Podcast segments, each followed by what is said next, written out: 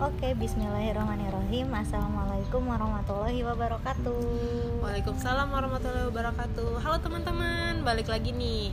Masih bersama Cut Vanessa dan Teh Yuli di sini. Di podcast kita Female Opinion.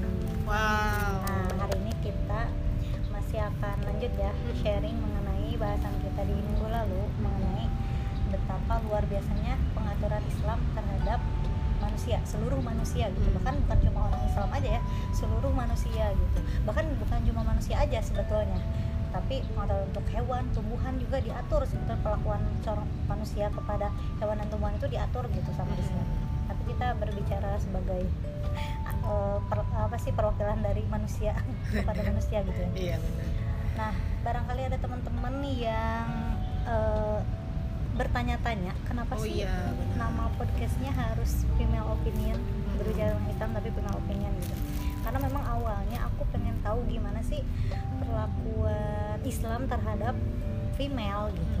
Gimana sih cara Islam mengatur kehidupan kehidupan female? Hmm. jadi aku sebagai perempuan yang beragama Islam gitu aku sebagai muslimah pengen tahu gimana sih peran muslimah di kehidupan bermasyarakat Hmm. gimana sih peran muslimah kepada orang tua gimana sih peran seorang muslimah kepada seorang suami gimana sih peran muslimah kepada seorang anak gimana sih peran muslimah dalam membangun peradaban bahkan kalau dulu ada membangun peradaban kok masih membangun peradaban teh Iya benar. Karena teh eh, sedikit ya, karena Hmm. emang pada umumnya gitu di kalangan masyarakat ya, yang teman-teman aku juga ini banyak stigma-stigma jelek nih teh tentang eh, sudut pandang Islam eh, terhadap wanita gitu Terhadap teh. apa? Mm-mm. makanya dari situ juga ya bukan muncul aja aku juga Iya. malah nemu gitu jadi aku eh,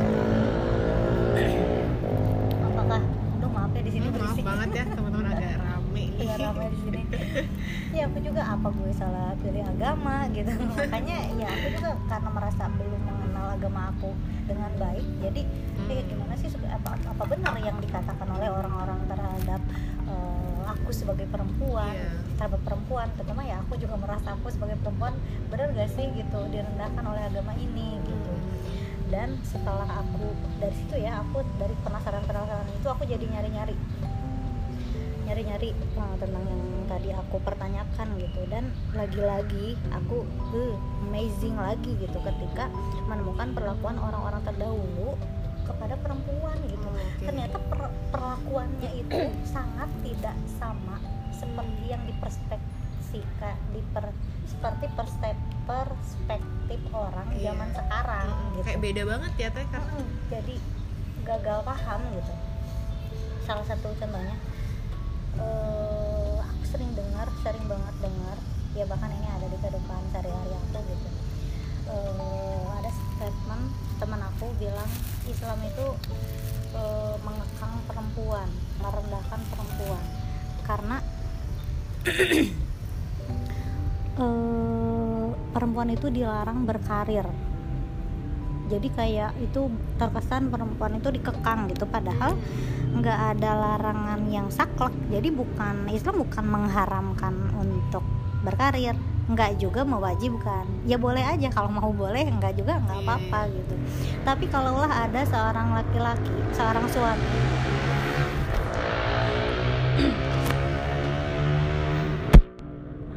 Lagi-lagi ada motor berseliweran. Ya. Sedikit aja. tadi sampai mana sih? Tuh kan malah lupa. Banyak yang balapan kayaknya di sini jadi kalaulah oh ya kalaulah ada seorang suami atau seorang ayah yang melarang anak perempuannya atau melarang istrinya untuk berkarir itu teh bukan mengekang gitu. Itu justru bentuk dari laki-laki tersebut menspesialkan perempuan tersebut gitu. Jadi kayak lebih ke kamu terlalu spesial untuk dipekerjakan gitu loh. Lebih ke kayak gitu gitu. Bukan bukan kamu jangan kerja deh kayaknya kamu nggak akan mampu. Bukan kayak gitu gitu perspektifnya Eh, karena kalau berbicara mampu-mampuan mah mampu-mampu aja gitu. Kalau harus dianalogiin mah kayak mungkin Islam memperlakukan perempuan itu seperti seorang ratu gitu. Kalau ratu itu kan di kerajaan ngurusin kerajaan main di pedi gitu ya. Eh, terus ya yang ngatur eh, sistem kerajaan juga gitu ya.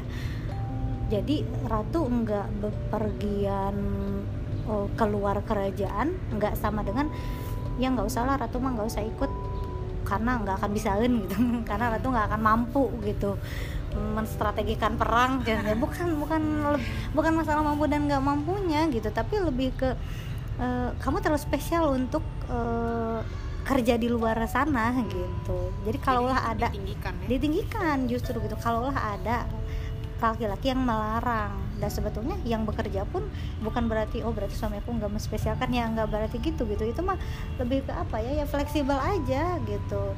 E, kalaulah mau bekerja ya boleh dengan batasan-batasan tertentu yang tidak memberatkan seorang perempuan. Yeah. kalau nggak bekerja juga nggak apa-apa karena perempuan nggak berkewajiban untuk mencari nafkah gitu loh gitu.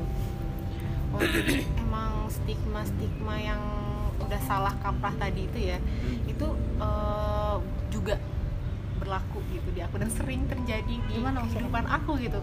Oh, aku pernah pernah ngalamin. Pernah ngalamin juga yang namanya salah uh, persepsi gitu uh, terhadap orang yang justru memperlakukan uh, syariat Islam syariat Islam ini ya. Nah, jadi waktu itu kejadiannya teh waktu di SMA nih. Jadi itu beberapa tahun silam. pas masih zaman zaman jahil jahiliyah oh, iya. aduh oke. Okay. nah itu adalah kejadiannya hmm, di SMA ya. Jadi kan kalau di SMA tuh pasti kalau murid ketemu guru uh, formalitasnya atau kayak pada umumnya itu pasti salam kan teh? Oh, iya, menghormati guru gitu kan. Nah jadi ada salah satu guru aku ini uh, by the way itu bapak guru ya bapak-bapak.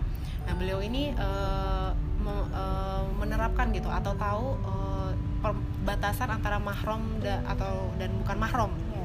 nah jadi beliau itu lebih memilih uh, jaga jarak atau tidak bersentuhan gitu dengan yang bukan mahrom gitu kan. Akhirnya posisinya di situ saat papasan nih uh, otomatis salam kan sudah menjulurkan tangan nih gitu kan dan berharap untuk disambut tuh tangannya. Mau salaman gitu ya? iya mau salaman menunjukkan rasa hormat gitu kan tapi beliau itu lebih memilih untuk tidak bersentuhan kan?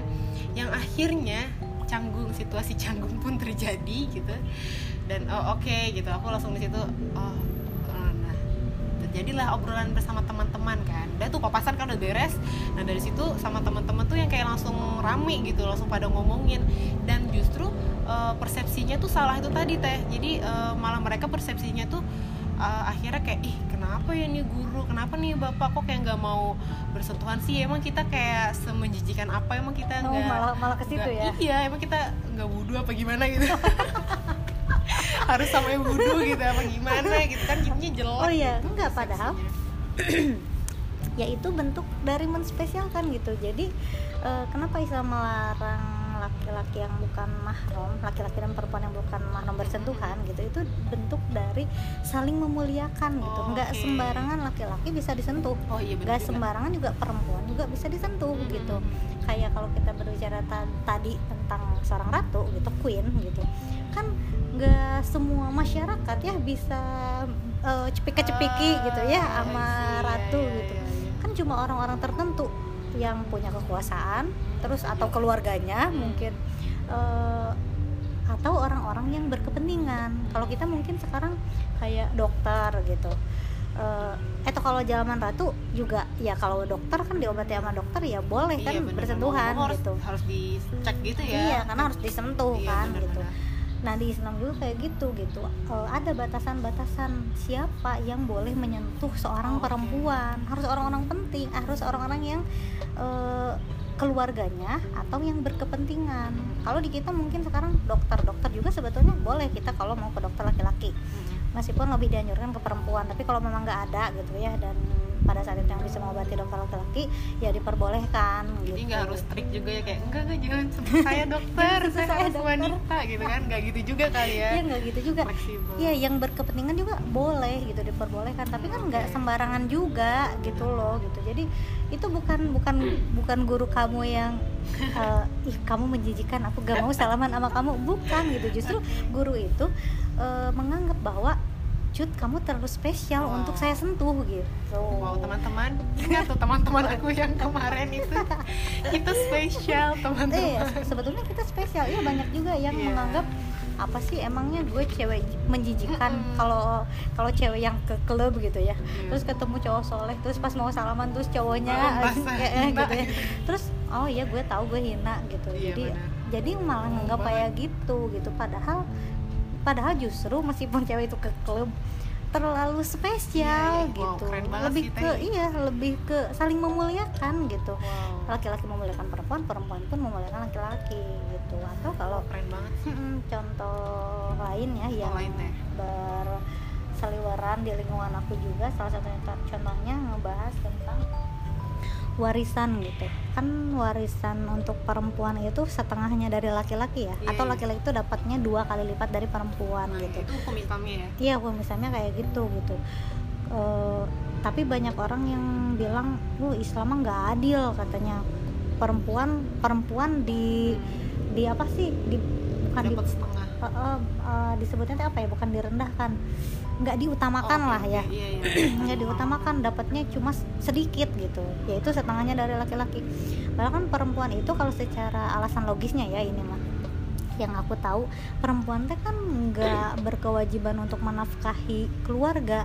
Sedangkan kalau laki-laki berkewajiban untuk menafkahi keluarga. Makanya dapatnya dua kali lipat gitu. Tapi banyak orang yang mengetahui syariat itu jadinya udahlah eh, dibagi rata aja. Jadi kan itu otomatis gak mau pakai sistem Islam berarti kan. Menganggap Islam enggak adil gitu nggak bijaksana mereka yang eh, yang adil itu tuh adil nah, itu nah kayak gitu. Padahal ya kalau contoh kecil aja kita kalau seorang ibu nih punya anak dua contohnya. Yang satu masih TK yang satu udah kuliah. Terus dikasih uang jajannya sama 5000 5000 Eh, terus kan eh, itu sebetulnya Nggak sesuai eh, porsi. sesuai porsi kalau menganggap adil itu sama rata kayak Ah, iya, gitu iya. gitu justru itu menurut aku eh, Kurang ya pas, kurang adil. pas nggak adil justru itu gitu. justru itu nggak adil nggak bijaksana gitu justru kan anak TK kebutuhannya apa sih Iya, gitu iya, iya. Eh, Beda oh ya jajan es krim yang gopean mungkin atau ya kebutuhan anak kuliah lebih tinggi. Harusnya uang jajannya lebih tinggi lagi. Barangkali butuh untuk ongkos dan fotokopi karena kalau anak kuliahan gitu. Ada kebutuhan yang lebih banyak dari anak TK justru eh, ya justru nggak adil kalau uang jajannya sama Iya, gitu. setuju, menyesuaikan aja sebetulnya mah Iya. gitu. Menyesuaikan aja. Dan eh, ya itu yang disebut bijaksana. Bukan harus sama nominalnya gitu. Bukan harus sama. Tapi harus menyesuaikan gitu menyesuaikan dengan kondisi. Nah kalau berbicara kayak gitu ya Islam juga eh, membagi harta warisan bukan nggak adil gitu. Karena perempuan mah ya untuk dirinya sendiri kan gitu. Berarti Wah berarti eh, bener ya maksudnya adil tuh nggak harus sama gitu emang sesuai porsinya. Itu tadi ya salah satu contoh paham tadi ya emang bener-bener kita harus ada ilmunya nih tadi buat kita udah bukan salah mengerti. satu cut ada berapa ya iya bener salah tiga salah tiga Oke, nah ini aku juga jadi keinget salah satu kisah yang menurut aku ironi banget gitu. Kayak gimana ya? Kayak ini tuh aku baru baca eh, buku kemarin beberapa hari yang lalu. Aku menemukan di salah satu buku yang aku baca yang ironinya tuh di mana coba ya? Ironinya tuh di saat di tengah-tengah di zaman yang modern ini yang orang menjunjung tinggi eh, wanita itu sama rata dengan laki-laki gitu ya. Yang intinya pemikiran mereka udah modern kan seharusnya di zaman Iya. sekarang. Justru eh, punya stigma-stigma yang buruk gitu, punya kayak udah mereka punya pemikiran-pemikiran sendiri tentang perempuan tuh jauh lebih rendah daripada laki-laki yang tadi contoh-contoh yang udah kita jabarin tadi kan mohon maaf ya guys ada jamaah datang oke lanjutin deh. Bismillahirrahmanirrahim ya. Nah eh, itu jauh sebelum ratusan tahun lalu jauh sebelum zaman sekarang di peradaban-peradaban dulu itu justru eh, pendiri atau ya pencetus dan pendiri pembangun universitas pertama tuh justru malah muslim oh iya benar. Perempuan ya Perempuan, pendiri Teh. pertama universitas. dan itu dari muslim muslimah gitu namanya nama beliau tuh eh, Fatimah Al Fihri Al Fahri Al Fihri ya? Al Fihri. oh iya Fatimah Al Fihri. Ya. Pernah dengar sih. Mungkin teman-teman juga pernah baca ya yang mungkin lebih tahu juga gitu ya di sana di luar sana gitu ya. Nah eh, beliau ini eh, kenapa ya bisa membangun gitu? Membangun kepikiran gitu. Kenapa bisa kepikiran membangun universitas? Uh, awal mulanya uh, cuman masjid tuh teh jadi belum langsung ujuk-ujuk gara-gara zaman dulu tuh uh, masjid itu bukan hanya untuk sholat fungsinya bisa untuk tempat diskusi bahkan ada rumah sakit juga di situ. Jadi pusat peradaban lah. Nah berkembang akhirnya jadi uh, adanya universitas di situ. Nah beliau ini justru ternyata bukan dari sekolah yang bukan maksudnya bukan lulusan sekolah yang sekolah-sekolah formal juga gitu. Beliau tuh karena memang belum ada juga kan belum ada juga dulu. di zaman itu. Jadi beliau tuh uh, dapat insight-insight itu dari keluarganya yang punya pemikiran uh, Islami itu tadi. Jadi kebetulan Islamnya sangat kental keluarga beliau itu. Eh, yang akhirnya membuat pemikiran Fatimah ini sangat visioner berpikirnya ke depan jauh ke depan jauh ke masa depan gitu. Yang akhirnya universitas ini memikirkan pendidikan umat ke depannya masa depan iya gitu ya. betul. Itu bener-bener visioner banget ya teh. Bisa kepikiran sampai sejauh itu gitu. Eh, harta yang diwariskan dari orang tuanya dibangun untuk eh, madrasah gitu dan eh, masjid oh ya by the way ini universitasnya namanya Al Quraini mungkin kalian bisa search di Google ya ini universitas masih eh, masih berlanjut sampai sekarang masih ada Masih ada. sekolahnya mm, masih masih berlanjut Eh, dan universitas ini amaze-nya lagi itu dibangun jauh sebelum universitas-universitas besar sekarang kayak eh, Harvard University, Oxford, Al Al-Azhar, oh Al-Azhar juga. lebih dulu lebih Al Al-Quraini itu kan udah universitas-universitas iya salah kalau satu sekarang universitas hitsnya kan itu justru yang semua orang pasti Al-Azhar. mikirnya uh sekolah ke sana. Padahal itu eh, adalah eh, tonggak ukurnya atau kiblat mereka pemikiran mereka bisa berpikiran membangun universitas awal mulanya gara-gara eh, Fatimah ini. universitas. Fatimah ini wah keren banget ya kayak itu bener-bener gimana ya bisa berpikir seperti itu gitu. Ini muslimah loh teh. Jadi eh, stigma-stigma orang di zaman sekarang itu wah sudah terbantahkan ya teh dengan iya fakta iya tadi. benar-benar berarti kan iya itu eh, sangat eh, menunjukkan bahwa orang itu kalau bahasa kekinian ya gagal paham Hmm, gitu. benar. Pa- padahal perempuan zaman dulu itu di, bukan diperbolehkan ya ya memang lumrah lum, boleh-boleh aja Boleh-boleh gitu aja. untuk berpendidikan Hmm, gitu terus setinggi-tinggi mungkin ah, ya setinggi mungkin gitu bahkan sampai ada di titik bikin Hmm. universitas gitu kepikiran gitu kalau berbicara mampu-mampuan mampu-mampu aja berarti kan Iya. perempuan juga sebetulnya Ah, Masya Allah ya teh ini benar-benar dari semua penjabaran tadi aku langsung menyadari banyak banget kekeliruan yang ya gagal paham gagal paham ini tadi juga baru gitu. sedikit yang kita Baru bahas sedikit ya. banget dan mungkin kalau dijabarin banyak nggak bakal nyampe berapa prestasi jam. perempuan prestasinya Iya, banyak juga ya, banget. yang apalagi di zaman Rasulullah juga banyak juga. Iya oh panjang, banyak- panjang lagi kalau kita bahas perempuan di zaman Rasulullah juga. Aku Betul. sempat baca beberapa buku. Itu nanti keren-keren banget juga ya. bisa kita bahas ya di itu. next episode ya teman-teman. Ini kalau soalnya aku udah jabarin sekarang mungkin udah berapa jam kali ya teman-teman? Udah mungkin keburu bosan ya teman-temannya doain aja ya mungkin di next next episode kita bakal istiqomah insya Allah buat ngomongin ngomongin yang temanya juga nggak jauh-jauh dari ini. Makanya insya Allah ya dipantengin dan eh, mudah-mudahan eh, sedikit ilmu kurang lebihnya bisa diterima bisa eh, mendapat Bermanfaat juga bermanfaat juga, buat gitu buat teman-teman. dan kita juga ya teh ya? Ya benar banget. Paling segitu dulu ya Segitu kita dulu sekarang. Eh, insya Allah teman-teman paling sharing kita hari ini segitu dulu. Ada lagi cut yang mau disampaikan? Segitu aja sih Segitu kali ya kita lanjutin iya. semoga next ep- episode kita bisa sharing eh, ilmu yang eh, lebih update lagi. Insya Allah ya. Iya, semoga apa yang kita sharingkan barusan juga dapat bermanfaat buat teman-teman. amin. Eh, akhirul kalam. Wassalamualaikum warahmatullahi wabarakatuh. Waalaikumsalam warahmatullahi wabarakatuh